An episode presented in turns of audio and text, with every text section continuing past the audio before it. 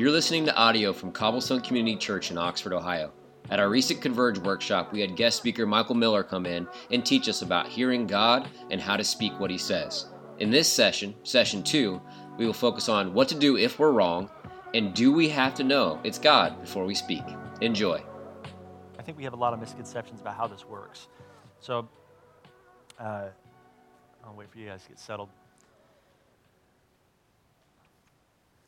One of my biggest hindrances in, in hearing and growing and God speaking to me, now listen, uh, how many of you, you believe God doesn't speak to you? It's like, He speaks to others, but nah, I don't know about me. Okay, well, that's good. Let me, I'll say it again. How many of you have a hard time believing that God speaks to you? A few of you, a few of you honest ones, good. Uh, well, here's what we know. Regardless of how we feel, the scriptures say otherwise. We know this, my sheep know my voice. So who's right, what the scripture says or how you feel about God speaking to you?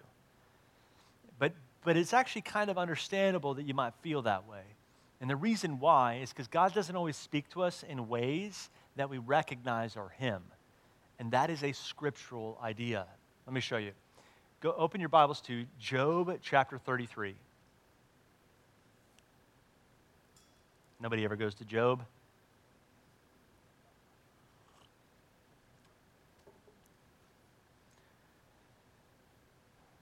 So there's this argument that's taking place throughout the book of Job. You know, Job has been done wrong. He feels like God is the one who's done him wrong. And so he wants his case with God. Like he wants to go to God, to, to take God to court and, and have it out with God and be like, you did me wrong. And so Job's friends are all going, Job, don't be ridiculous. We all know you're a sinner. Just repent. And Job's going, no, I did not sin. And they're like, yes, you did. Because nothing happens to somebody like what's happened to you unless there's grievous sin in their lives. And he's saying, no, no, no. I have done nothing wrong. God owes me an explanation. I want to talk to God. And so two of Job's friends are going, you know, Job, let's be honest. God doesn't speak to people today. Like He's already speaking to you through your suffering. And, Job, and, and, and Job's going, no, no, God, I, I deserve to hear from God. And the youngest guy of the group, the only one who doesn't get rebuked by God at the end of the book, Elihu, I think his name, he's the only one who doesn't get rebuked. He responds and says to those guys and to Job in, in verse fourteen, chapter thirty-three, verse fourteen, no, indeed, God does speak. Now, this is just like an argument with some of our cessationist friends. Well, come on, Job, God doesn't speak today. Go read your Bible. No, no, no. God does speak.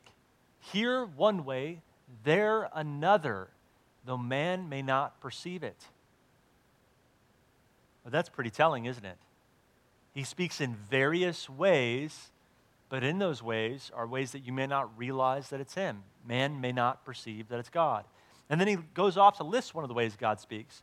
In dreams, in visions of the night, when sound sleep falls upon men when they slumber, He'll seal His instruction on their hearts. So right there, you get right off the bat, one of the ways that God speaks, a way we may not realize that it's Him, is through dreams. Now, how many of you are like, ah, but you don't know the kind of dreams that I dream? All right. Well, sometimes you're just dreaming stuff that your, your, your own body is making up for you, that your own mind makes up for you while you sleep. And some dreams come from the Lord. And this is, I mean, very uh, a repeated thing. You, you'll find several times where God speaks to people through dreams. He doesn't just speak to believers in dreams. He'll speak to unbelievers. For instance, how many of you know who Nebuchadnezzar is?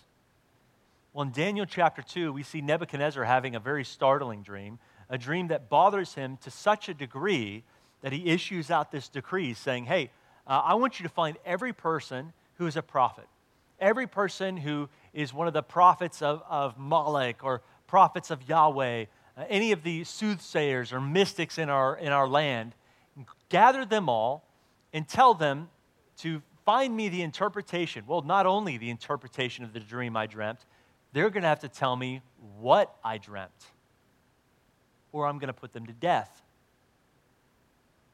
Now, who wants to be a prophet in those days? The cost of prophecy is very high on that one. You're going to be put to death if you can't tell the king what he dreamt. So one of the young guys, uh, a guy named Daniel, he's probably not a big fan of uh, Nebuchadnezzar. Uh, I, I, this is an inappropriate joke that I'm not going to make in this church. Uh, anyways, he, he says, do not all dreams belong to God? Uh, and he, he goes and prays, and God tells him what the dream is. And he comes to the king, and he says, hey, you, O king, were dreaming, and here's what you dreamt. And he begins to tell the king about how he dreamt of this statue made of these four different materials. And, he's, and then how this statue basically crumbled, and, and that, that there was a new thing that came in power. Uh, and he says, now let me tell you what the dream means. And then he begins to lay out the interpretation of the dream uh, that will actually play out in history. Basically, King Nebuchadnezzar was given a foretelling of the next five hundred years of human history and the known world. It's all about these next empires that are supposed to come. And one of the most famous passages is Daniel two forty-four, where he says, in the days of those kings, the God of heaven will set up a kingdom which will have no end. And it's about the the the, the coming kingdoms, the, the kingdom of the Babylonians, the kingdom of the, the Medo-Persians, the kingdom of the Assyrians, and then the kingdoms of the Greek, and then the Romans. And he doesn't name off what those kingdoms are, but he just talks about and describes those kingdoms.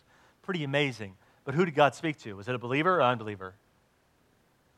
One of the most mean pagan kings that ever existed. God gave that king, God even in his mercy gave that king a dream. And he'll speak to believers, right? We see this happen uh, with Joseph. Uh, when when, when uh, Mary gives birth to Jesus, Joseph has a dream, and in the dream, an angel visits him and says, I want you to flee to Egypt, for your, the life of your son is going to be pursued by the, the uh, by Herod.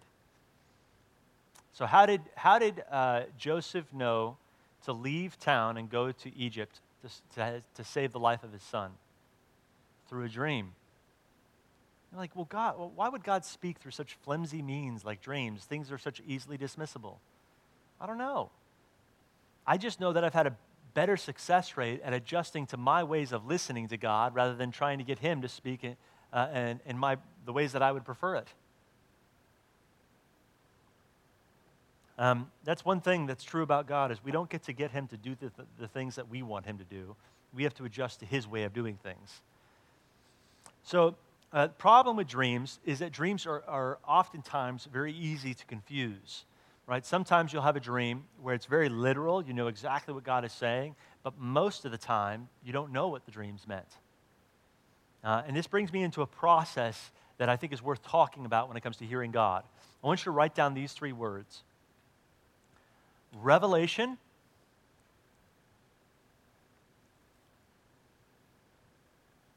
I'm going to give you a definition for that in a minute. Interpretation,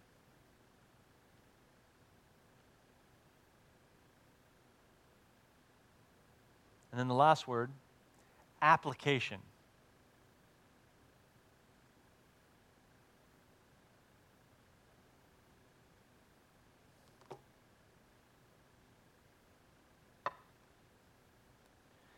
Revelation just simply answers the question, what is God saying?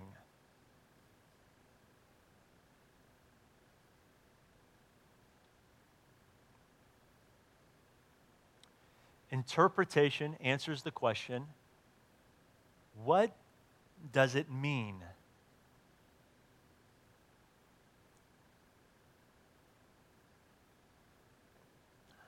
Application answers the question, what do I do with it?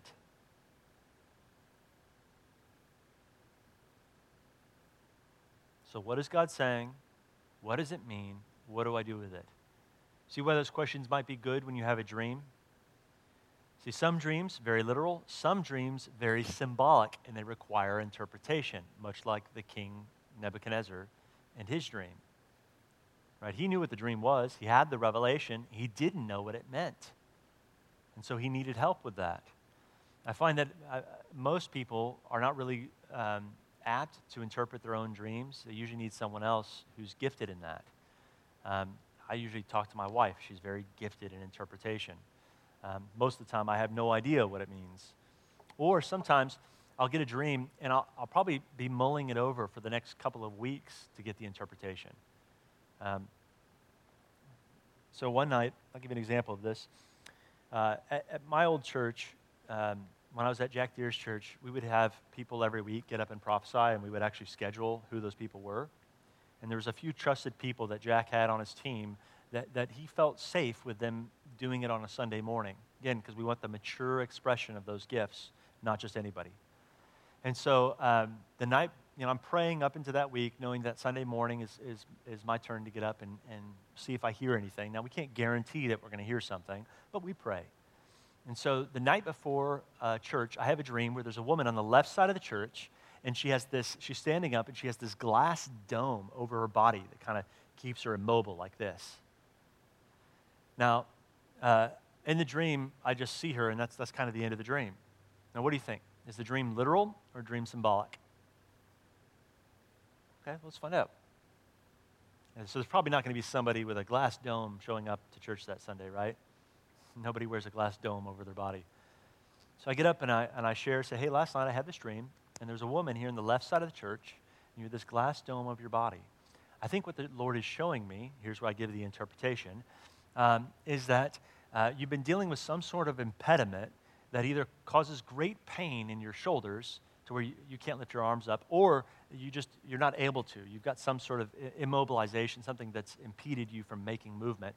I said, if that's true, if there's a woman over here on the left side of the church, would you just raise your hand?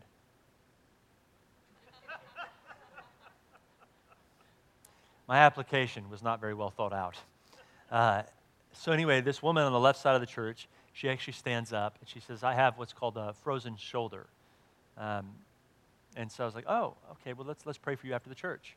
I pray for her, and she gets completely healed. Now, now think about this. Was the dream literal, or was it uh, symbolic? A little bit of both. There was literally a woman who's going to be on the left side of the church. Uh, the symbolic part was that glass dome, which makes sense. How else was God going to show me she had a problem with her shoulder? Um, it required, that part of it requires interpretation. Um, and then what was the application? Share the word, and yeah, thank you, Sean. You shut your mouth. Uh, so the application was we pray for her to be healed, and we share the word. So not every word that you get is meant to be shared. Sometimes you'll know things about people that you're actually just supposed to pray about, and you never share it. Uh, sometimes you're supposed to pray for that person for months, and then you finally share it. I find that to be true a lot with dreams that I've had. Um, But we're going to find that this process is relevant, this revelation, application, interpretation, in all the various ways that God speaks to us. And so I'm using the word, uh, the ways that God speaks, synonymously with the word revelation. What is God saying? So another way that God will speak, and, and I'm going to give you a list of these things, and this is by no means comprehensive. All right, these are just a few things I see in the scriptures and a few things I've had experience with, and I'll, I'll let you know which one's which. So uh, visions is another way that God speaks. Now, we see visions all throughout the scriptures, and there's different kinds of visions. There's some visions where, you know, God will say to, uh, uh, uh, I think it was Jeremiah, hey, Jeremiah, look over there, and what do you see? When Jeremiah's like, well, I see the an almond tree that's budding. And he goes, you see correctly. And there's this Hebrew sort of play on words that's taking place. So Jeremiah's seeing something quite literally in the natural, right? And God is speaking to him through a natural event. That's not necessarily a vision, um, but he is hearing God. Uh, so, and oftentimes God will speak in riddles or puns. You know, in, in Jeremiah's case, he's he's actually speaking through a pun, right? He sees the budding of an almond tree. He says, "You see accurately." And in Hebrew, you see the same word for budding of an almond tree, uh, and and it's sort of it's hard to explain uh, where. where that, those words are being employed to talk about Israel. Um, I'm not a Hebrew scholar, so I really can't explain how that makes sense, but you do see that a lot in the Old Testament. A vision is not necessarily something you're going to see uh, physically. A vision is sometimes physical reality will change in front of you. You have what's called an open vision, at least that's what people call it today, where physical reality suddenly changes. Uh, John probably had this when he said, and when he heard the Lord, he says, um, a door opened in the heavens. And I heard a voice speaking from the door saying, come up here, I must show you things that must take place. Now he's having some sort of supernatural visionary experience, probably a, a very literal one. Um, most of the time, visions don't take place like that. They usually take place in your mind. And you can find that throughout most of the Old Testament um, and the New. Uh, when uh, when Agabus comes to Paul and he says, um, uh, he comes and gives him a prophetic word. He binds up his hands with his belt, says in the same way the Romans will do, or the the, the Jews and, or I can't remember if it's the Jews or Romans. One of them is going to bind you and hand you over to be uh, tortured. So that was probably because he had a vision of him being bound. And God told him, here's how I want you to give that word. Um, now, visions are very easy to dismiss. They usually take place in your imagination. Now, for most of us who are Westerners, we have a hard time with that. Because that, from, from the day you're born, when you're a little child and you're aggravating your parents, your parents will say something to you. Like, hey, we want to play. Well, go play. Well, there's nothing to do. Well, use your imagination. Right? That's what we say. And we relegate the word imagination to the place of make-believe. That is actually not how the biblical world thought of things. They actually thought of the imagination as a tool to commune with the gods. And so God, is there any part of you that's off limits to God? No. Every part of you is, is God can use to speak to you. And one of the ways he'll do that is with your mind through visions in your imagination. Um, I'll give you an example of this. Uh, I was with a young group of people. We were all practicing hearing God. And uh, one of the girls... Uh, one of the guys in the group says, um, when we were praying, uh, he said, oh, well, while we were praying, I got this vision, and I saw a butterfly coming out of a cocoon. And he said, I don't know what it means. So he didn't have, that was the revelation, right? He saw a vision of a butterfly coming out of a cocoon. He goes, I don't know what it means. So he had no interpretation. He says, I just know it's meant for that girl right there. And he points to a girl sitting next to me. Uh, well, she starts crying. She says, when I was a kid, I used to uh, write poetry. And one of the common themes in, in my poetry was how when a person is on fire for God, it's as beautiful as a butterfly coming out of a cocoon. So he had no idea what it, what it meant, but the person on the receiving end knew exactly what it meant. Um, and you'll see that that is often the case. You, you may get the revelation. You may never get the interpretation until after you deliver the word through the application. Uh, I can give you another example. Sometimes God will speak through impressions or thoughts. Uh, like you see this happen in Acts twenty-seven ten, where Paul is on a voyage on a ship, and he says to the guys, men, I perceive that this voyage will, will be with great damage and potentially loss to our lives. Well, then the Lord sort of confirms his impression with an angelic visitation.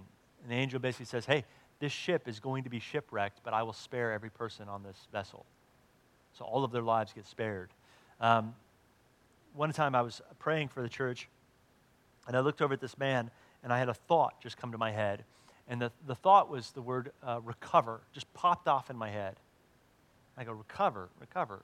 Lord, what does this mean? What are you trying to say? And so I start going through the scriptures, and oftentimes God will speak to me, you know, through the scriptures. Um, in ways that sort of are not hermeneutically accurate. I would never use this to teach. But prophetically, I don't mind coming through the scriptures this way. And so I'm looking through, and I, I see this passage where, uh, and it's in Samuel, where David um, and, and all of his soldiers, their, their wives and their kids were all taken.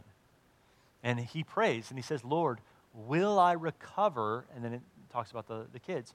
Well, the words, will I recover, just sort of jumped out of the Bible. I was like, okay, Lord, I feel like you're showing me this guy is praying the words, will I recover? So again, I'm, I'm trying to get more interpretation. And this is how this works. Usually it's a conversation with you and God where you're going back and forth. He reveals a little bit. You go, what does that mean? He reveals a little bit more. You go, what does that mean? And so uh, I said, Lord, what, what, what are you showing me? What is he trying to recover from? What is he trying to get back? What is he trying to recover? I don't hear anything. Just go silent. Suddenly it's like God isn't speaking to me. Okay. Maybe you're not going to tell me what he's trying to recover. Well, what do you want me to say to him? And then just a thought plays in my head. Michael, just tell him, yes, you will recover. Okay, here goes. I'm about to look like a big idiot again. Um, I said, sir, I, I and I, I publicly did this. I said, sir, what's your name? And he says his name. I said, I felt like the Lord showed me that you were praying the words, will I recover? Um, I don't know. I asked the Lord what you're trying to recover from, but he didn't tell me. He just wants you to know, yes, you will recover. I go, does that mean anything to you? He goes, his jaw just sort of drops. He goes, yeah, dude, you just totally read my mail. And I go, okay, uh, well, I'd like to talk to you about that. Would you, would you come up to me afterwards and tell me why that's so meaningful? So he comes up to me afterwards. He says, this morning I was getting my kids ready for church. He said, I, I literally prayed, God, will I recover from my divorce? Now think about it. Why didn't God give me the interpretation? Why didn't God tell me what he was trying to recover from? Yeah, well, at that state, I was a, a young twenty-four-year-old. I probably would have publicly embarrassed him and shamed him in front of the whole church had I known. Yeah, just in my own ignorance, I would have done that. Is that the way God wants to comfort somebody who's praying, God, will I recover from my divorce? I mean, often divorce is very stigmatizing for people. The last thing they want to do is have that exposed in front of the whole church. And what is God's desire for that man? Well, to, to comfort him in the midst of his pain, something he thinks he'll never recover from. Now, what if I had dismissed that thought? It was just a thought that popped into my head, recover. What if I just dismissed it and thought, oh, that's just me? Oh, you just think you're being really prophetic right now, you know, like those kind of things. Who do you think you are? You hear from God, you know? I mean, that's the process we go through. Most of the time we hear from the Lord and we, we immediately start finding reasons to dismiss what we feel like God is showing us. Are you into photography? You, I felt like the Lord showed me you have an artistic gift and that you do photography. Is that true? So, you just bought a camera a few weeks ago. That's wild. Uh, no way I would know that, right? That's probably a passion and a dream the Lord's given you. So keep pursuing it. Um, it's, I don't know any other way that this works. Uh, another way God will speak is through trances.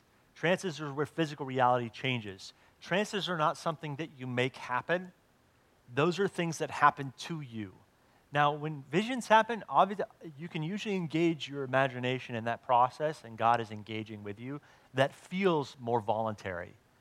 A trance doesn't feel voluntary at all. You don't make yourself go into a trance. A trance is something that happens to you. You are completely passive in that. Um, this happened to Peter. We see this in Acts chapter ten. Uh, I believe it's verse ten. It says, uh, on the Lord's day, I fell into a trance. Now, trances are, are more visceral experiences. Physical reality changes around you. All of your senses are engaged in the process. You can smell, you can touch and feel. You can hear things, you can see things. Um, again, very intense experience. So when Peter, it says he fell into the trance on, a, on the Lord's day, he saw this thing come out of the heavens, this blanket or carpet. And on it were all of these unclean animals. And he hears a voice say, take and eat. And he goes, Lord, no, these, these are unclean. I'm never going to eat these things. And the Lord says it three times to him. Do not call what I have called clean, unclean. And so afterwards, again, uh, he, he's perplexed by this trance that he just had, this thing that just happened to him. And the trance came on him and, and lifted in the same way that it came on him, just suddenly lifts. Uh, and he's perplexed. So here he's got a revelation. Guess what he still needs? Interpretation. He doesn't know what it means. Matter of fact, he won't make sense of what it means until he goes with that Gentile, and the Gentiles come into the faith in the same way that the Jews had come and experienced the Spirit. Then he knows full well what it means. These Gentiles who are unclean, do not call unclean what I have called clean. Pretty cool, isn't it? So why do you think God would speak in really flimsy ways here one day, but then with Peter uh, in a very intense way with a trance? Why not just speak in ways that are clear with everybody, right? Well, think about what Peter was having to do. Is it normative for Peter to go and eat in the home of people he considered unclean? Matter of fact, what would others have thought of him if they found out that he was going to eat in their home? That was a very taboo thing to do in that day, to eat with Gentiles. Matter of fact, when he comes back from the whole experience, the, the other apostles are like, you went and ate in the home of an uncircumcised man? I don't know why they say uncircumcised. Why not just say a Greek? But but, but that's the way they phrase it. Uh, but that that's that they're, this is incredulous to them. Why did God speak in a more intense manner? Because what God was asking him to do was uncommon and taboo. And I find that the, the more faith that is required for you to do what God says, usually he'll speak in more intense ways. Usually if God is, is calling you to make a major move in your life, he'll probably speak to you in a way that's a little bit more intense, maybe through a trance, maybe through a prophet coming into town to tell you something. Um, the more intense the revelation, most often, because it's going to require more faith on your part to do what God is saying. Um, giving a prophetic word in general, where it's just going to risk your reputation, usually will not come in a very intense manner. They usually come in ways that are very easily dismissible. Uh, another way that God will speak is through, uh, well, I've already mentioned this, impressions. Um, well, we see we see this also. I should give another example of this. Uh, Peter, in Acts chapter three, we see him come to the gate, uh, and he sees a man who's paralyzed from birth. Probably a man they'd all passed by before. Everybody knew who this guy was. He's always been there begging for money. As a matter of fact, Jesus probably passed by this guy on multiple occasions and never healed him. Pretty strange, don't you think? Now, Jesus didn't heal everybody he saw. Uh, but here Peter comes, and he looks at the man, and it says he fixed his gaze on the man and perceived that he had faith to be made well. And so the guy's begging for money. He says, "Silver and gold have I none, but what I say to you, I say, give up, get up and walk in the name of the Lord Jesus." And the man jumps to his feet, and he's completely restored. How did Peter know the guy would be healed? Well, there's probably a, a, an impression. He fixed his gaze on him. That sort of implies that he was looking at him, and he was seeing, God is up to something here. And so then the man gets healed. Guess what happens because of that flimsy impression? I think, what, four thousand come to believe in the Lord that day? four thousand come to believe in the Lord. Another way that God will speak is through our physical senses. Um, the, the best scriptural reference I have for this is Hebrews five fourteen, though I don't think this is what this means uh, entirely, although I think it could be used this way. So take this with a grain of salt. Okay, now, solid food is for the mature man who through practice has trained their senses to discern good and evil. Um, I think there might be something tactile to that, your sensations. Um, you know, oftentimes, I know this doesn't happen to me, but I have friends that this happens to, where they'll be in a room like this, and they'll suddenly feel a, a pain in their body that's not normative for them. And so when they feel that, they go, huh, you, usually somebody around them is having that sensation. Uh, I also see this happen with emotions. I had a friend, um, well, I'll give you two examples of this. My buddy Jeremy, uh, we were uh, at church, and I brought my friend Andrew with me. Uh, I used to work with them at a rock climbing wall. I, I worked at the rock climbing wall so I could get a free membership. Uh, I was a poor intern at the church at the time. Uh, anyway, Andrew uh, came to church with me that morning, and uh, my buddy Jeremy gets up on the stage, and he says, "Hey, you know that feeling you get when you show up to school and you have a test to take and you didn't study for it, you forgot about it?" He goes, "Well, when I looked at you, I just felt that intense feeling in my chest. So I just rebuked that in the name of Jesus." He gave a little magic wave of his hand. Uh, well, turns out that Andrew was sitting next to me having a panic attack. He suffered with something called agoraphobia. And when Jeremy said the words, "In the name of Jesus, I rebuke that," with the magic wave of his hand, all of the panic and anxiety left him suddenly. Um, Andrew would never go to places where he didn't know people or big open spaces. The reason Andrew showed up to church that morning is because when we were at the rock climbing wall, he told me that he had scoliosis, and I prayed for him, and the Lord healed him, which is why he went to church. He was so excited that the Lord had healed him that he's like, "Yeah, I'll come to your church." Uh, he never thought about the fact that he had agoraphobia. And because of it, he would always have these anxiety attacks. And so here the Lord is seeing this happen, and he says, "I'm going to put my finger on that thing too," and heals Andrew. How did my buddy Jeremy know about this? Well, when he looked at him, he felt that pain in his chest. And Andrew got completely healed. I ran into Andrew three years later. Andrew has, is a faithful disciple of Christ and was regularly involved in his church from that day forward. Andrew, when he came uh, to church that morning, hadn't stepped foot in church in years. Pretty amazing, huh? Uh, Rachel, a friend of mine that I used to do ministry with, she was at the D M V, and suddenly she felt this uh, just, um, I don't know what the word would be. Uh, the word's escaping me right now. Like not just depression, but like, like hopelessness, pervasive hopelessness. And she was like, this is odd. I don't, I don't normally feel this way. So it's an emotion she's not accustomed to feeling. And so she's thinking, Lord, is this you speaking to me? Uh, and so she turned to the girl next to her and she says, um, I know this is going to sound strange, but I'm a Christian. And sometimes God will, will speak to me about others. And I feel like you've been contemplating suicide. You've been dealing with major hopelessness. Is that true? And the girl looks at her and starts crying and says, yes. So God showed me this today because he doesn't want you to commit suicide. He loves you and he wants to save your life. And the girl actually had plans to commit suicide. And the Lord rescued her. Again, what would have happened? I mean, there's no telling if Rachel had just ignored that little prompting. I, I wouldn't be surprised if God is up to a lot more than we realize. Um, but we are, we're not always aware of it.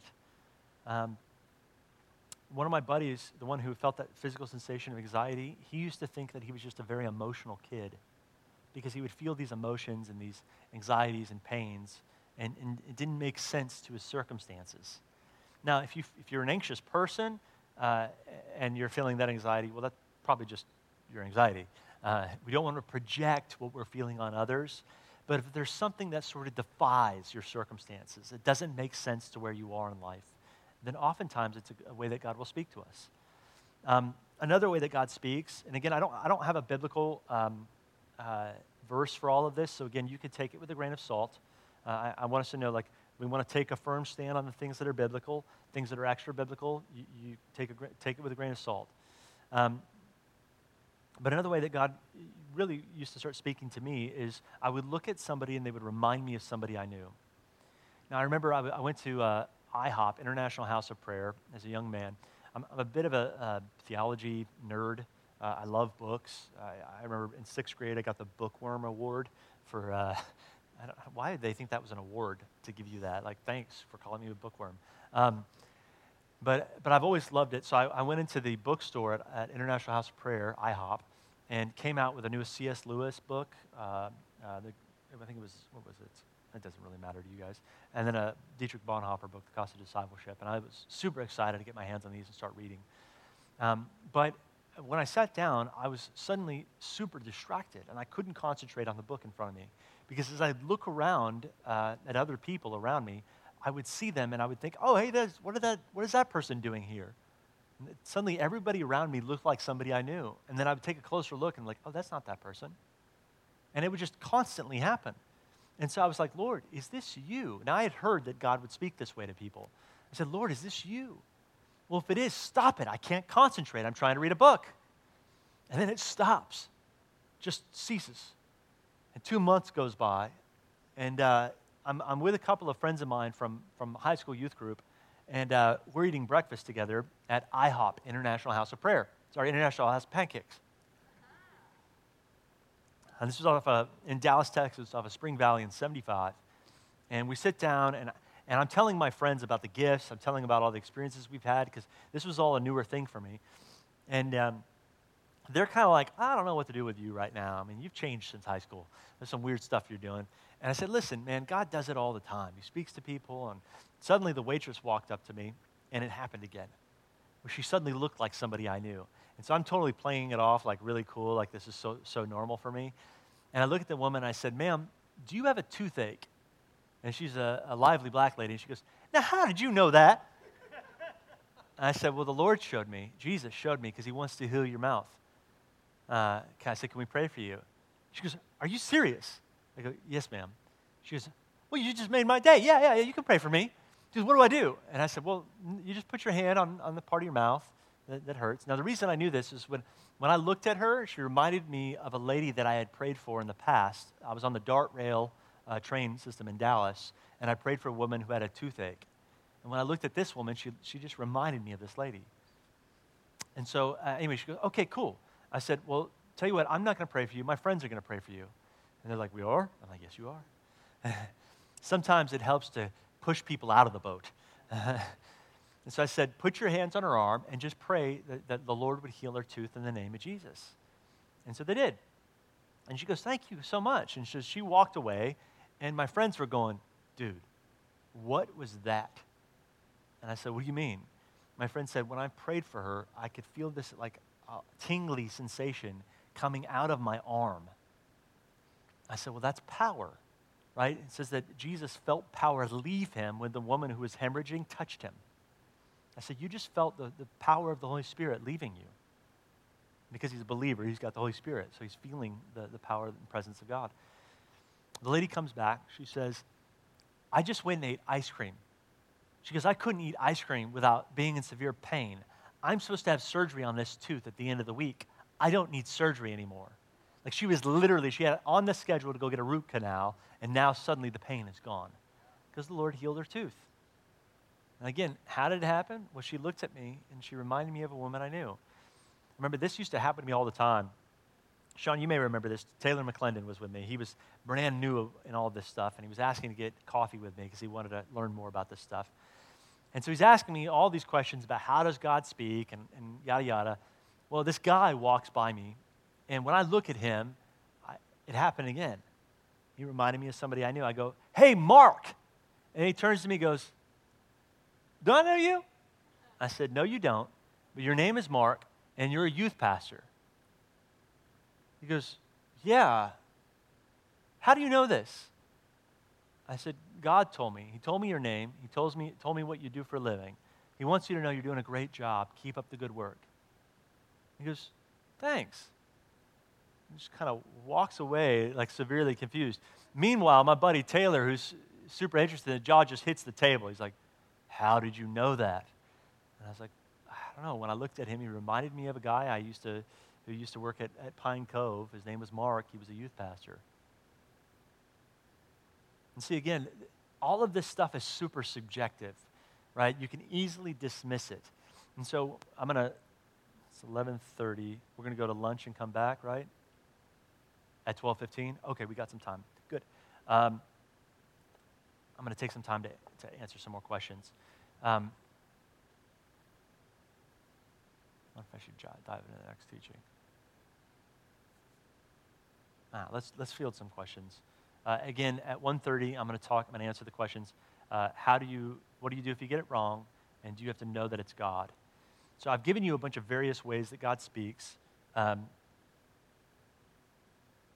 I wonder if I'm missing some information here, but let's take some time for to, to field some more questions.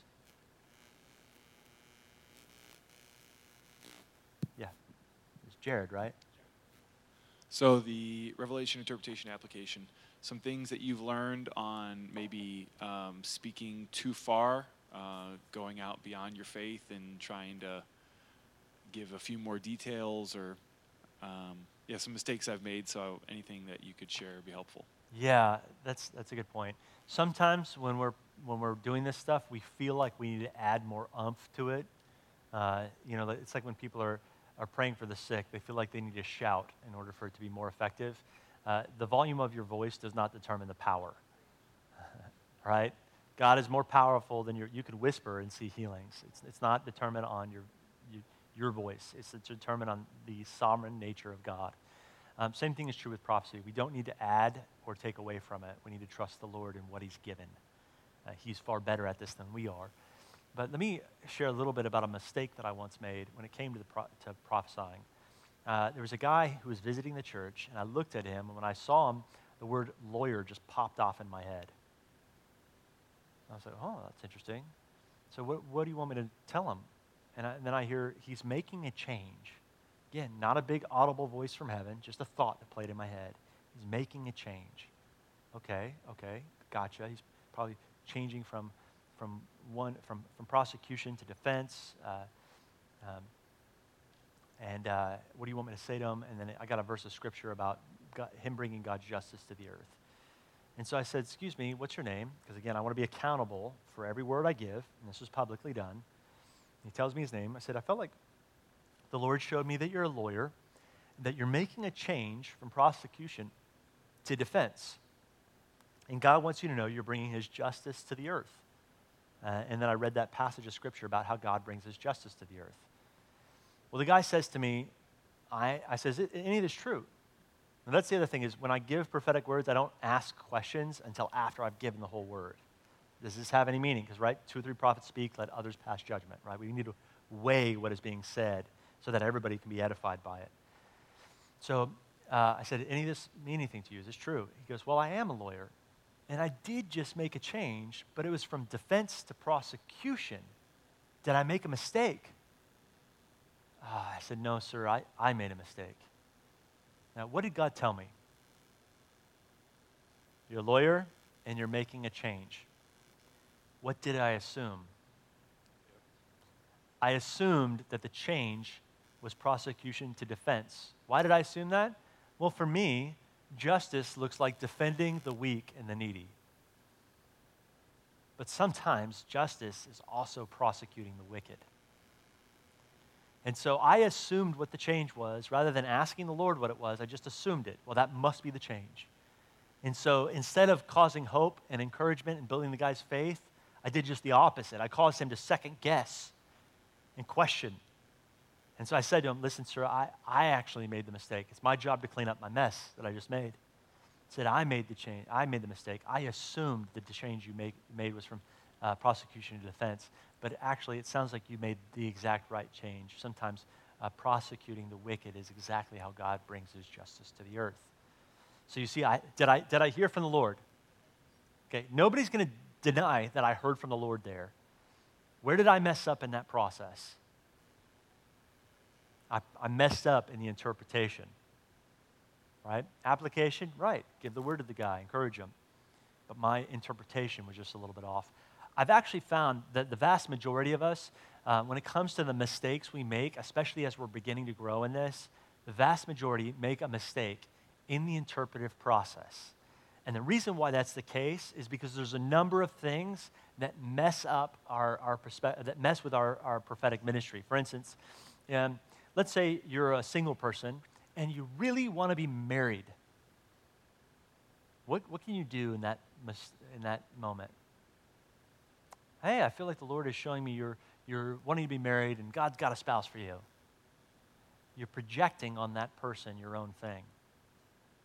Now, that happens often. Um, let's say you're in financial struggles. Probably a good idea that you not prophesy to people about their financial struggles. Let's say you're bitter with somebody and angry with them. You've got an offense towards that person.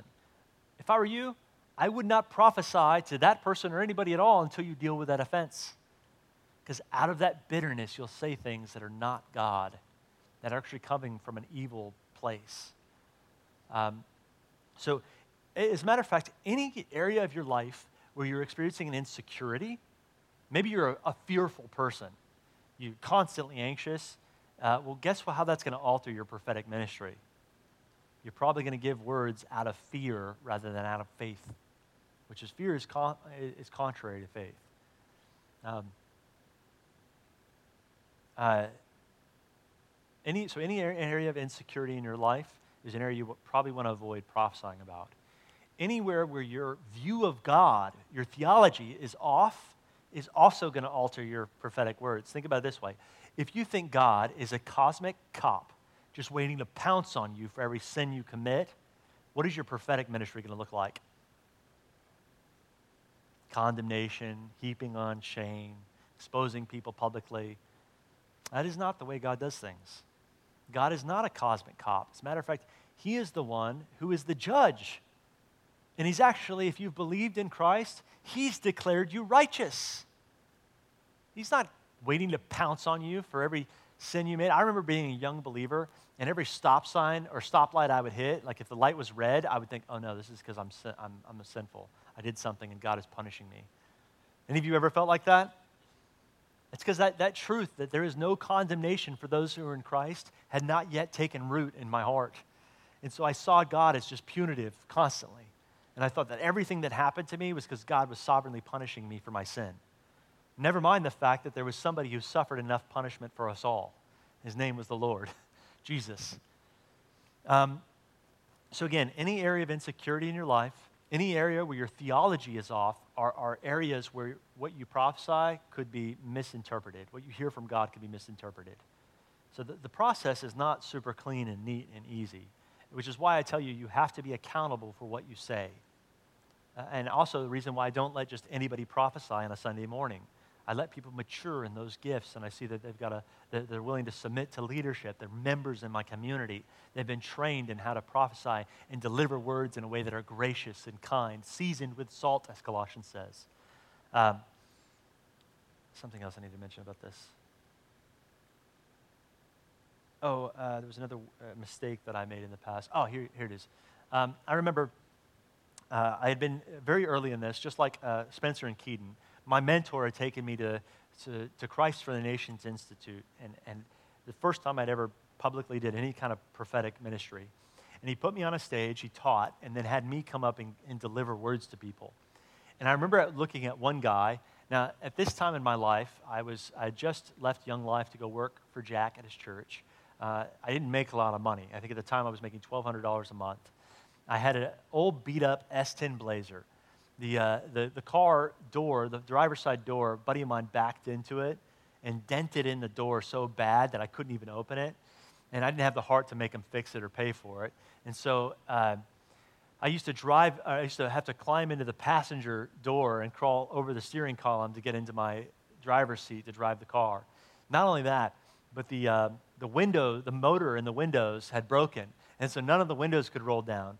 And the uh, A C had gone out. I mean, this was a hoopty. Uh, and so, in middle of Texas summer, right? That's the car I drove. So I'm here with, with Jack, and we're we're ministering, and I'm up on the stage, and I'm going to give it my go and prophesy. And I look at this guy out in the audience, and I think, man, he's pretty nicely dressed. I should give him a word. Maybe he'll want to support my ministry. Do you see that? Do you see how defiling that is?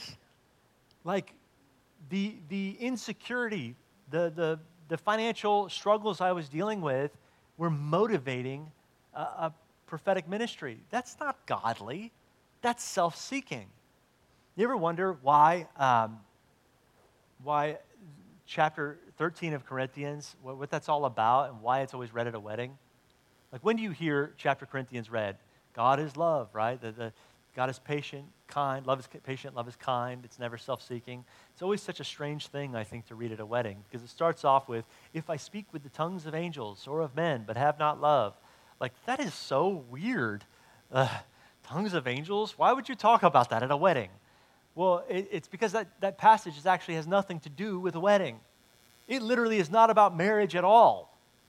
Um, when you look at that chapter, where is it in the scriptures? What's the context? Chapter twelve, Paul says, now, concerning spiritual gifts, this area that you guys seem to be misusing in Corinth, uh, I do not want you to be ignorant or unaware. And then he get, begins to talk about the gifts of the Spirit. You know, some people thought that they were more spiritual because they spoke in tongues. And he's addressing that issue. And then he's like, he, he goes through all of this. And then in chapter thirteen, he's like, now let me show you a better way when it comes to using the gifts.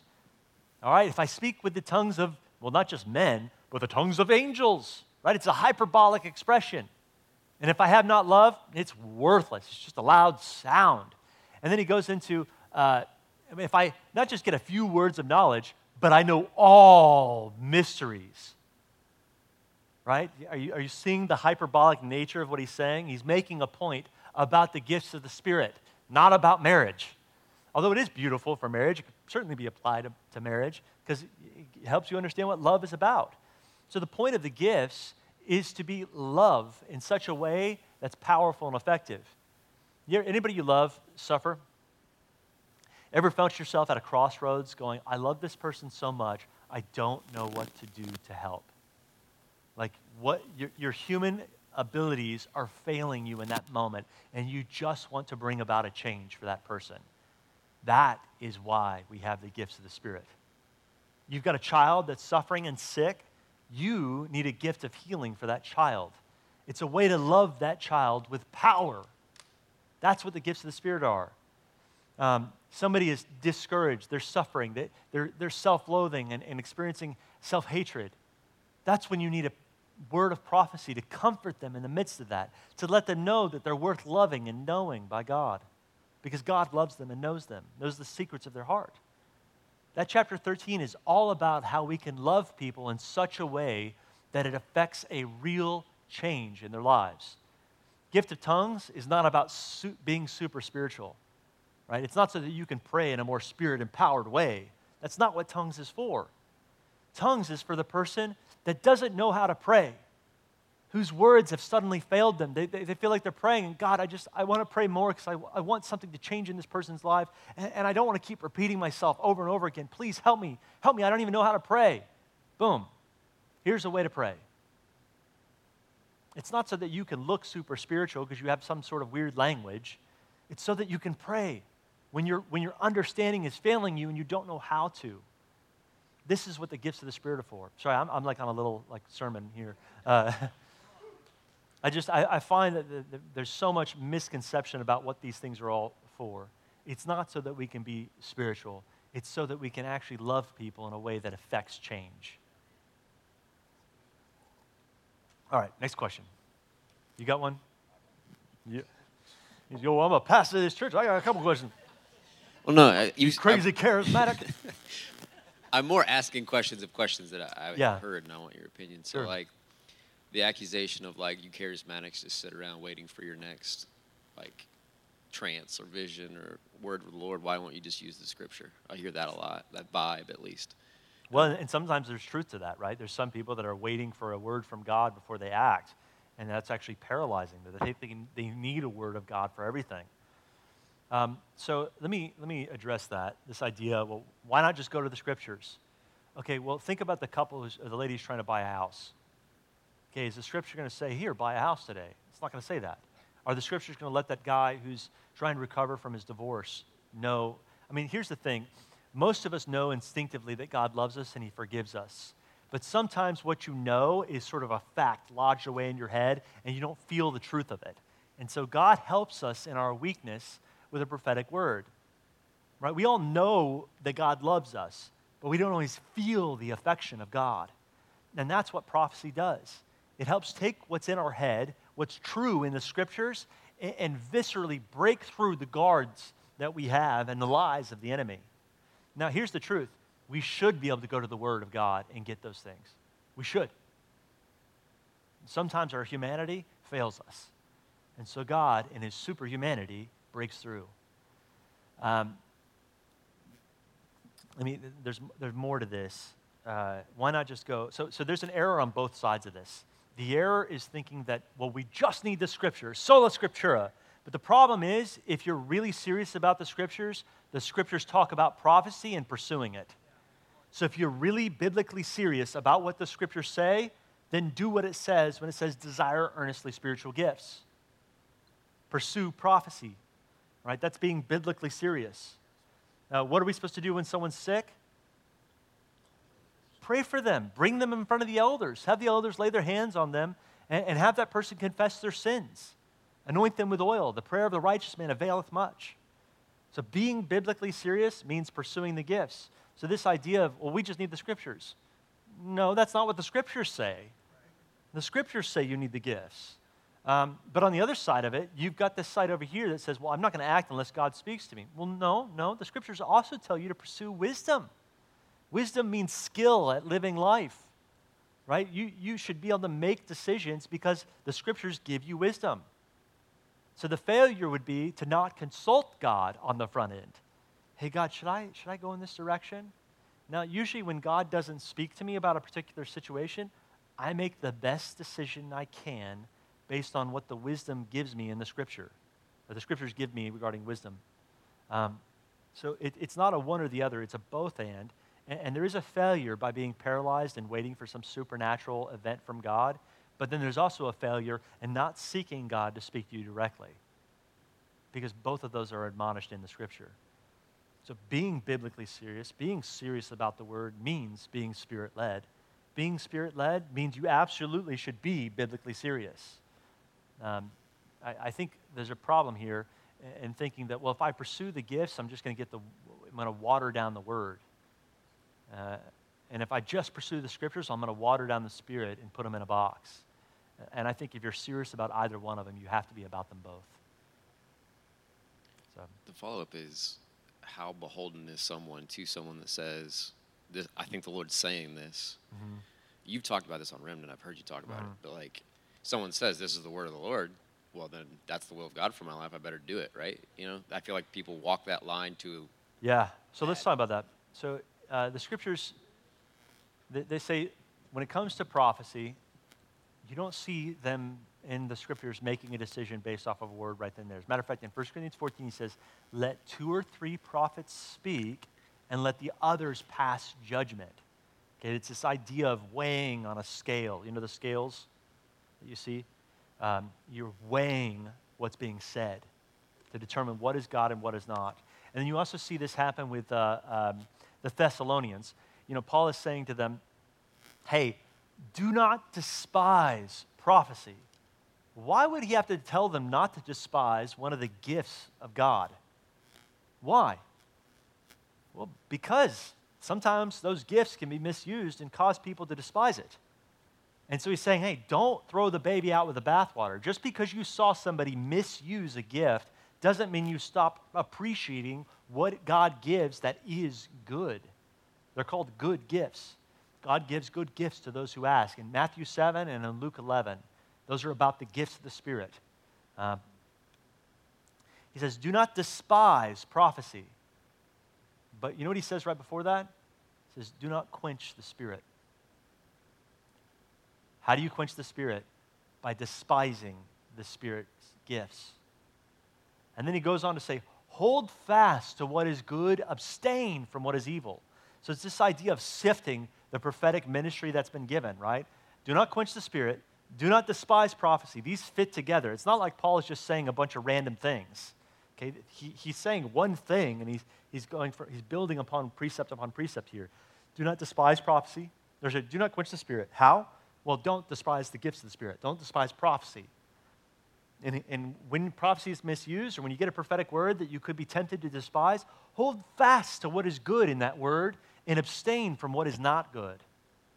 Matter of fact, later on, uh, you know, he'll, he'll talk to Timothy and he'll say, hey, listen, uh, recall the prophetic words that were spoken over you and use those prophetic words. Stand fast in them that you may fight the good fight of faith. You know what he doesn't say? Hold fast to the scriptures so that you may fight the good fight of faith.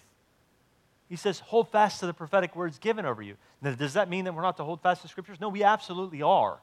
But if we were meant to only hold fast to the scriptures, Paul wouldn't say that to Timothy. He wouldn't say, hold fast to the prophecies that were spoken over you. And so it's not a one or the other, it's a both and in this. Um, so th- there is a temptation to despise the gifts. And it's because, any of you ever received a prophetic word where afterwards you felt worse than how you felt before they gave the word? Yep. All right. Yeah, well, that happens. And so what's Paul's admonishment to you? Hey, don't quench the Spirit. Don't despise prophecy. Hold fast to what is good. You, as a believing person in the body of Christ, are responsible with what you do with what is said to you. That means either rejecting what's said or accepting what's good. What's good. Um, so abstain from the evil part of it. Reject the part that is not of God. Accept and embrace what is of God and use it to fight the good fight of faith. You are empowered as believers, right? Prophecy is not meant to be accepted carte blanche, okay? Yes, you're morally responsible for what God says to you. You're also morally responsible for discerning what is God and what is not. If it contradicts the scriptures, usually if it has a defiling effect to you, if it makes you feel worse after hearing it, you need to weigh what's said and try to find out, okay, God, what were you saying in the midst of that, right? That that's there's a sifting that should take place there. Um, gosh, there's something else I was going to mention. Oh, that's not how Paul treats the scriptures, though. Right? So Paul will say to the Corinthian church in the same chapter, uh, let two or three prophets speak, let the others pass judgment. But then right after that, he says to the prophets, hey, you who thinks you're spiritual, you who thinks you're really prophetic, recognize that what I am writing are the very words of God. Sounds different than let others pass judgment. So with prophecy, there's a weighing. With the writings of the scriptures, with Paul's writings, you're not to weigh it. You're just supposed, you're simply supposed to recognize this is God. So which one holds more authority, the, the scriptures or prophecy? The scriptures. And every prophecy is subject to the scriptures. The scriptures are the more sure word of God. Um, there's a big debate that, w- that was birthed out of the Protestant Reformation. Uh, this idea of cessationism, uh, the doctrine that the gifts have ceased, this was birthed from the Protestant Reformation. Now listen, I am a Protestant, okay? I actually, I, I think there's some doctrinal errors that are so grievous in the Catholic Church that should be considered heresy. I do. Um, uh, I do not think the Pope, speaking ex cathedra, speaks on par with the Word of God. I, I do not believe that. I think the canon is closed. Uh, a number of other doctrines I think are reprehensible. So I am Protestant. However, I do think there was an error in the Protestant Reformation. One of the ways that the Protestants discredited the Catholic Church is the Catholics would point to their saints and the miracles uh, conducted by those saints. And the Protestants would go, oh, come on, this is during the French Enlightenment. Uh, specifically, John Calvin, he birthed the cessation, or the, the doctrine of the cessation of the gifts. And he'd go, ah, come on. We all know that those Catholic saints, it's all made-up superstition. God's not doing that stuff today. Well, what's interesting is God was doing that stuff in their very day. If you go and read about the, the reformers in Scotland, John uh, Knox, uh, George Wishart, some of these reformers, you saw crazy prophetic words given.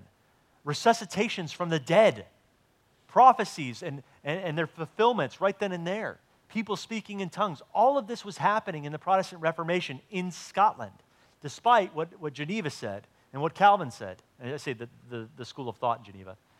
Um, they were wrong about their cessationism, and they were trying to, that was birthed as a way to discredit the Catholic Church. So sola scriptura was not meant as a doctrine to tell you that God is not speaking outside of the Scriptures. Sola Scriptura is meant to tell you that the Scriptures are the sole source of authority by the Scriptures alone, right? That is our authority um, uh, by faith alone, right? Salvation doesn't come through works, but by grace through faith. So I'm all for the five solas. I'm a Protestant uh, of the Reformed side of things. I just disagree with cessationism as a doctrine. So I'm, I'm really, I'm preachy again. I'm going to get to questions. Go for it. Next question. Right there. So in working with other people and trying to develop their prophetic gift, I guess one thing that I notice is people take um, something that the Holy Spirit has told them that I would judge would be something like, as far as like twenty percent of importance. And it becomes something that's really major in their lives, but it is something that the Lord spoke to them. Um, but they're misprioritizing? Like that, well, I just feel like they, have, they just overdo it. Like there's an overemphasis or it's not something that is true and it is from the Spirit. And I don't, personally, I'm having a difficult time helping some people with that balance um, because to me, I just learned, like one day it just dawned on me, like I'm overdoing this. Um, Do you have any experience in that? How do you help people just like, if it's something that the Holy Spirit say, he said it, but maybe it's minor. It's not like the main thing in your life right now. Yeah, I mean, there was one guy in, in my community. He had a, like, he had almost every prophecy he'd ever been given on his computer. And he was so obsessed with all those prophecies. But he didn't know the scriptures at all. And he was like, well, hey, God said this to me. Okay, but you still are responsible to go to the scriptures and get wisdom. Um, and so I, I just tell people, hey, you're misprioritizing the, the gift of prophecy and the prophecies that have been spoken to you. I'm brutally honest about those things. Sean confirmed that I'm brutally honest. uh, I don't mind telling people like, hey, this is this is out of, uh, uh, what's the word? This is imbalanced, right? There's a prioritization that you're giving to prophecy or to the gifts of the Spirit or to the ex, the, the, the voice of God external from the scriptures. That's actually not biblical. The Bible itself is our more sure word, and, and I emphasize that. So um, I think when you observe that, be, being brutally honest, it's not going to help them sort of tiptoeing around the mistake they're making. Uh, and and I, th- I think we have biblical precedent to do so, um, right? It says, all scripture is God-breathed and useful for teaching, rebuking, correcting, and training in righteousness. And, and I think that is the fear, again, is we see some people that love the gifts of the Spirit and, and in their passion and in their zeal for the gifts of the Spirit, they're neglecting the basic disciplines that are given to us in Scripture. like prayer, the teaching of the word, the sacraments, um, fasting, discipleship. Uh, those things, we, we don't get to have one and just ignore the other. We we are still biblically mandated to pursue them as well. And so when I find myself at charismatic churches, I oftentimes am emphasizing those things, because the charismatic church doesn't necessarily need more of the Spirit uh, manifestations. They need biblical training and doctrine. Um, and then when I'm in a church that's mostly, you know, doctrinally sound, but they have very little experience of the Spirit, well, I'm going to teach on the gifts of the Spirit. So, yes.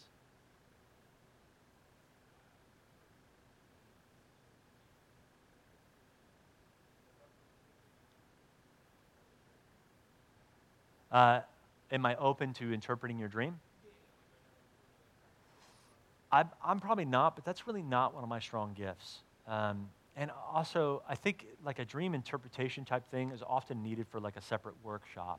I mean, you really you really need a good amount of time to just talk about dreams. They're so prolific in the scriptures, and there's a lot of insight on how to interpret them, but that I couldn't do today. And honestly, I'm not even that good at it. Uh, I would outsource for that.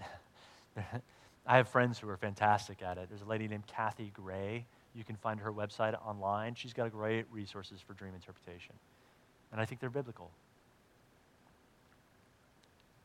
Funny thing is, I did one episode on the Remnant Radio of dream interpretation, and suddenly people start se- sending me their dreams, and I'm like, I'm not going to interpret your dreams. Something else that happens when, when you teach on prophecy is people will think, well, I've got to I've got to come to this person and get a word. Um, And, and that's actually not really helpful. You know, God hasn't made anybody your personal prophet. At the end of the day, you're responsible to go to God and trust Him to bring you whatever prophetic word you need.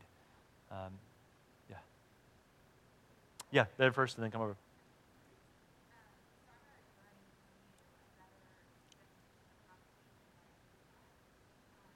Where I've heard, whoa.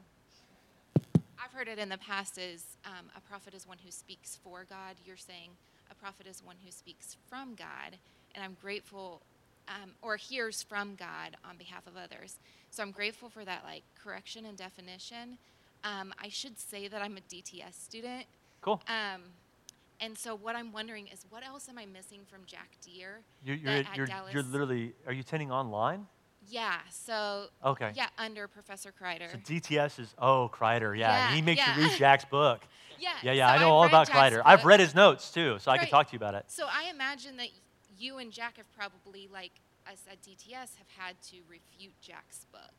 Um, what I would love so is So let like me let me give you all some background knowledge so you know what she's talking about. So she's at D T S's Dallas Theological Seminary.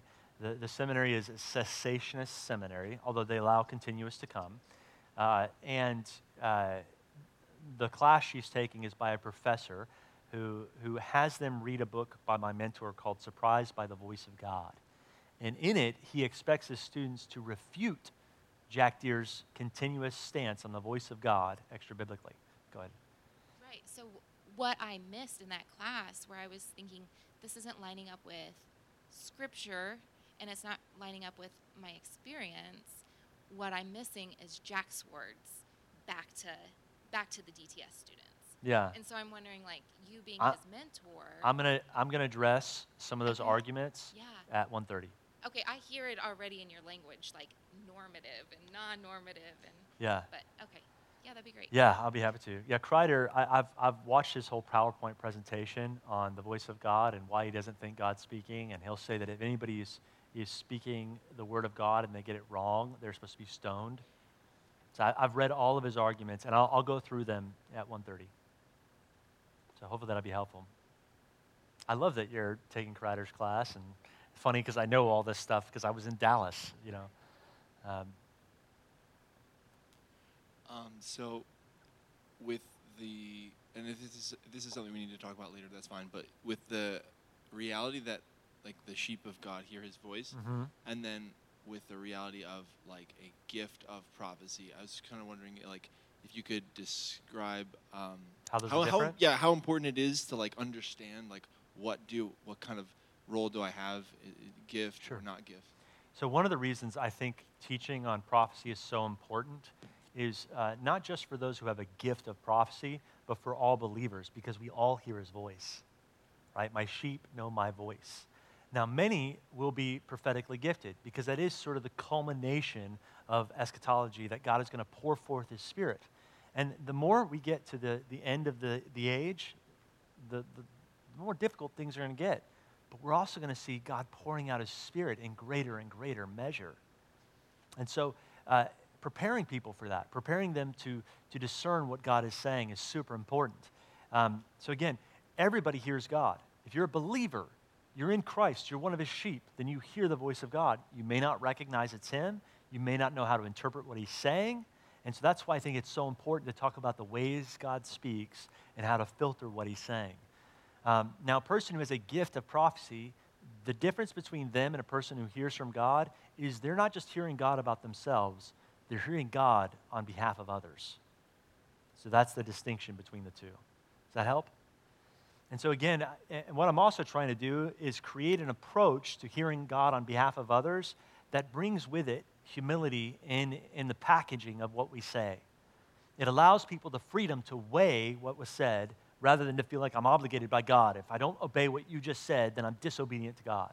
I'm trying to avoid that mistake. So, I feel like I got very intense just now. Um, so I have like gone to places where they've given prophetic words, and I was in a season of my life where I was just so desperate to hear the voice of the Lord, mm-hmm. um, that I went up just expecting that whatever came out of that person's mouth was the voice of the Lord. So what they shared, which I is actually not a healthy yeah, approach, absolutely right? Not. Um, so what what they shared kind of just went in one ear and out the other, but because I was so desperate to hear from the voice of the Lord, I had this like emotional response and just broke down crying because I thought it was the voice of the Lord. And I remember processing it later, and then all of it just kind of went away because I knew it wasn't. Like it, mm-hmm. none of it actually resonated. I was just in a place of like being so desperate and so weighed down by my sin. So now that I'm in a much healthier place and the roles are being reversed to where I'm going to be that like person ministering and like potentially giving people prophetic words and, you know, praying for people. How do you, being that person, you know, because me receiving that prophetic word had an emotional response, they automatically assumed that they were spot on. Yeah. So, okay.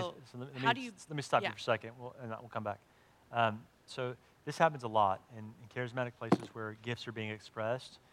You'll assume that what you said must be really good and must be God because the person on the receiving end is emotional.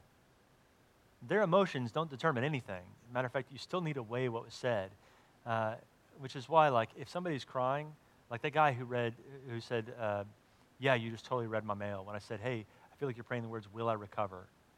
Okay, well, it was important for me to sit down and actually have a conversation with them after the fact to say, why was that so meaningful? Because in that moment, you're going to go, oh, wait, maybe I messed up completely. That wasn't meaningful. You just felt condemned by what I just said. Really hard to clean up your mess if you don't know you made one. And so assuming that just because somebody shows an emotional response means that you're right is actually a very uh, bad mistake to make.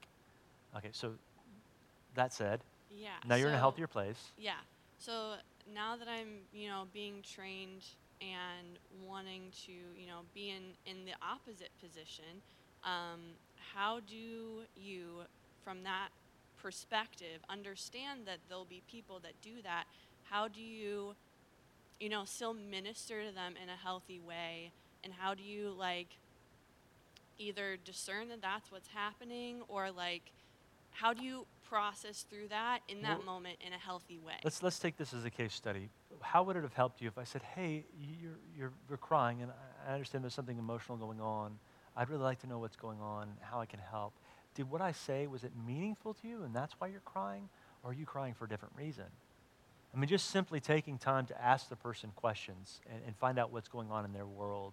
When that, because then it gives me the opportunity, like if I messed up, I get to take responsibility. Oh, I'm I'm so sorry that you felt weighed down by what I said. That's that's either not what I meant or oh, I need to apologize. I need to make that right in that moment.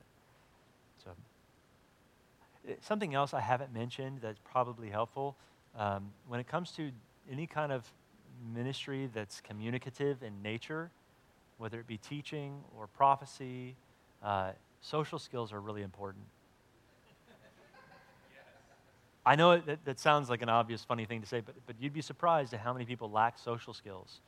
Um, it, it really is just like, and I told these guys when I brought them up here, I said beforehand, hey, listen, when you deliver something, I want you to think about how it might be to be on the receiving end of what you're saying.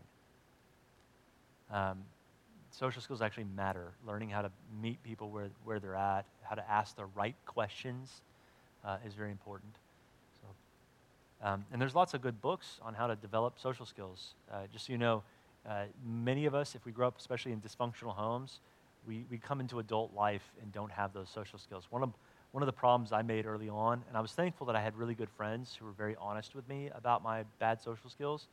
Um, every time I, I, I couldn't date successfully. I, I would go out on a date with a girl, and I would literally dominate the whole conversation. Um, and I would talk about myself constantly. And then a friend of mine uh, said, hey, listen, I need to say something. It's going to be really hard to hear, but I felt really hurt by you, and it's because you never asked me questions about my life. Matter of fact, I've observed you doing this with others, and I thought you might want to know that, and here's why this is so important. And I was kind of defensive when he told me, but uh, afterwards I was like, that made a huge difference in my life. Like, I, this is why I've been so bad at dating, and nobody told me this. Now, in my home, when we wanted to talk, we would just talk over one another. The person who was the funniest and the loudest was the one who talked. And so social skills make a big difference. Um, Summarize that. All right, let's do one more question, and then we're going to do some more prophetic ministry. Did we say twelve fifteen or twelve thirty? I, okay, it's going to be twelve thirty now, Andrew. Other questions? None? All right, good. Um, let's do some prophetic ministry. Uh, you guys want to come back up? Were you praying and getting more words? No? Oh, I, it's all right. That's all right. You don't have to give anything. Well, see if you get anything while you're up here, okay? What about you, Sean? You getting more words? Good. Just from earlier, yeah. Okay. Wait, y'all need this microphone. What about you, Spencer? You get anything else? Uh, maybe. maybe? All right. Hey, you know, sometimes he'll just speak to you while you're up there. So just be looking. Don't give the evil prophetic eye thing. Just kind of look out and be like, yeah. You'll see this with prophetic people. They'll be like, and you'll be on the end going, you know, like that kind of. I don't find anything helpful in making things look more spiritual than they actually are. Like I said, when you pray for the sick, uh, shouting loudly at a disease is not helpful. Um, matter of fact, there's times when Jesus didn't pray at all. He would just lay a hand on somebody. So, um, and I think in the charismatic world, the, the fact is this stuff is already weird enough. We don't need to make it more weird by adding hype and flair to it. It's, it's just not helpful. So. Yes, Jesus. Just kidding. Um, so I had a general word uh, sp- for somebody that I feel needed a spinal column healing. Uh, specifically, you may have had a spinal tap, but I want to make sure. I feel like you, they were coming this afternoon, but I want to make sure if you were here to this morning that you would get prayed for for healing for I, your spinal column. What does that mean? They have a spinal tap. What is, I don't even you, know what that I is. I don't even know what a spinal tap is, but I saw a spinal. I know the movie. Yeah, I know the movie. I was thinking that one too, actually. Um, it's a lumbar puncture? Oh. Is that something somebody in the room has had to do? Oh, okay. Okay. Have you had complications from it since? Yeah. I... Oh, maybe. Maybe. Okay, well, maybe. Pray for that. Uh, okay. And then um, I had a sense also that somebody just had driven a long way, and it wasn't just a nice addition to your life today. This is very general. Uh, this wasn't just a nice addition. You needed God to show up. Like you needed, you're desperate for God to do something. Uh, I thought it could be healing, but I wasn't sure. Is that true? Has anybody dr- driven a long distance to be here pretty desperate? Okay. Okay. Well, let's, if it's, I imagine if it's desperate, he probably didn't want to share out loud right, what that's for, but we want to pray for you afterwards. Is that cool? Yeah, thanks. Um, okay, hold on, let me just, you see what I just did there? I made sure that somebody who's in a vulnerable place didn't get exposed publicly, that I'm protecting that person's integrity. That's That, that always wants to happen. And, and I'll make an invitation at the end. I'll say, hey, if you didn't want to share, that's fine, come find me, and we can talk privately, and then nobody knows. So I'll say that again. Um, dream interpretation, uh, What's your name? Nick? Nick? Nidden. It's it's hard to pronounce. I okay. um, I just I just I felt like you were. I just kept hearing this alpha male, uh, leader, firstborn, like astronauts are firstborns, and I saw you leading business. I just saw business over you, the word business, and I feel like people would easily follow you because you know where you're going. Look! Look at him. He's just laughing about that in the back. Really? So you guys just drove in from Chicago. I know that because I know him. Uh, but they just drove in from Chicago, and that was a conversation you were having in the car up here? No way.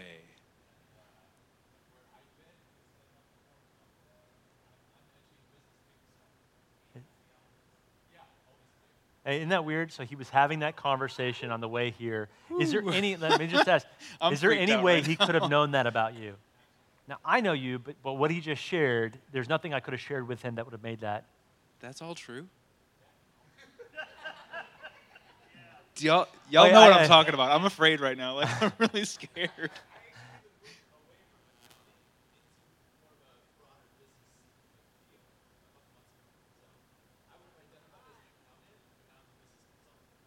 Okay, let me, let me just stop and comment on a couple things. Uh, How many of you are like, okay, that's that's encouraging to see something like that happen? It encourages all. Okay. We're all. Now, I'm freaking out. Yeah, well, this yeah. is something else you'll notice is uh, even when you're the one giving the word, uh, you'll often find like you're encouraged by that. Like, oh God, thank you. you, you were willing to speak to me. Like, oh, thank you so much. It, it shouldn't cause you to be prideful. If anything, it should cause you to feel more humbled and and like a recognition, like God cares. So.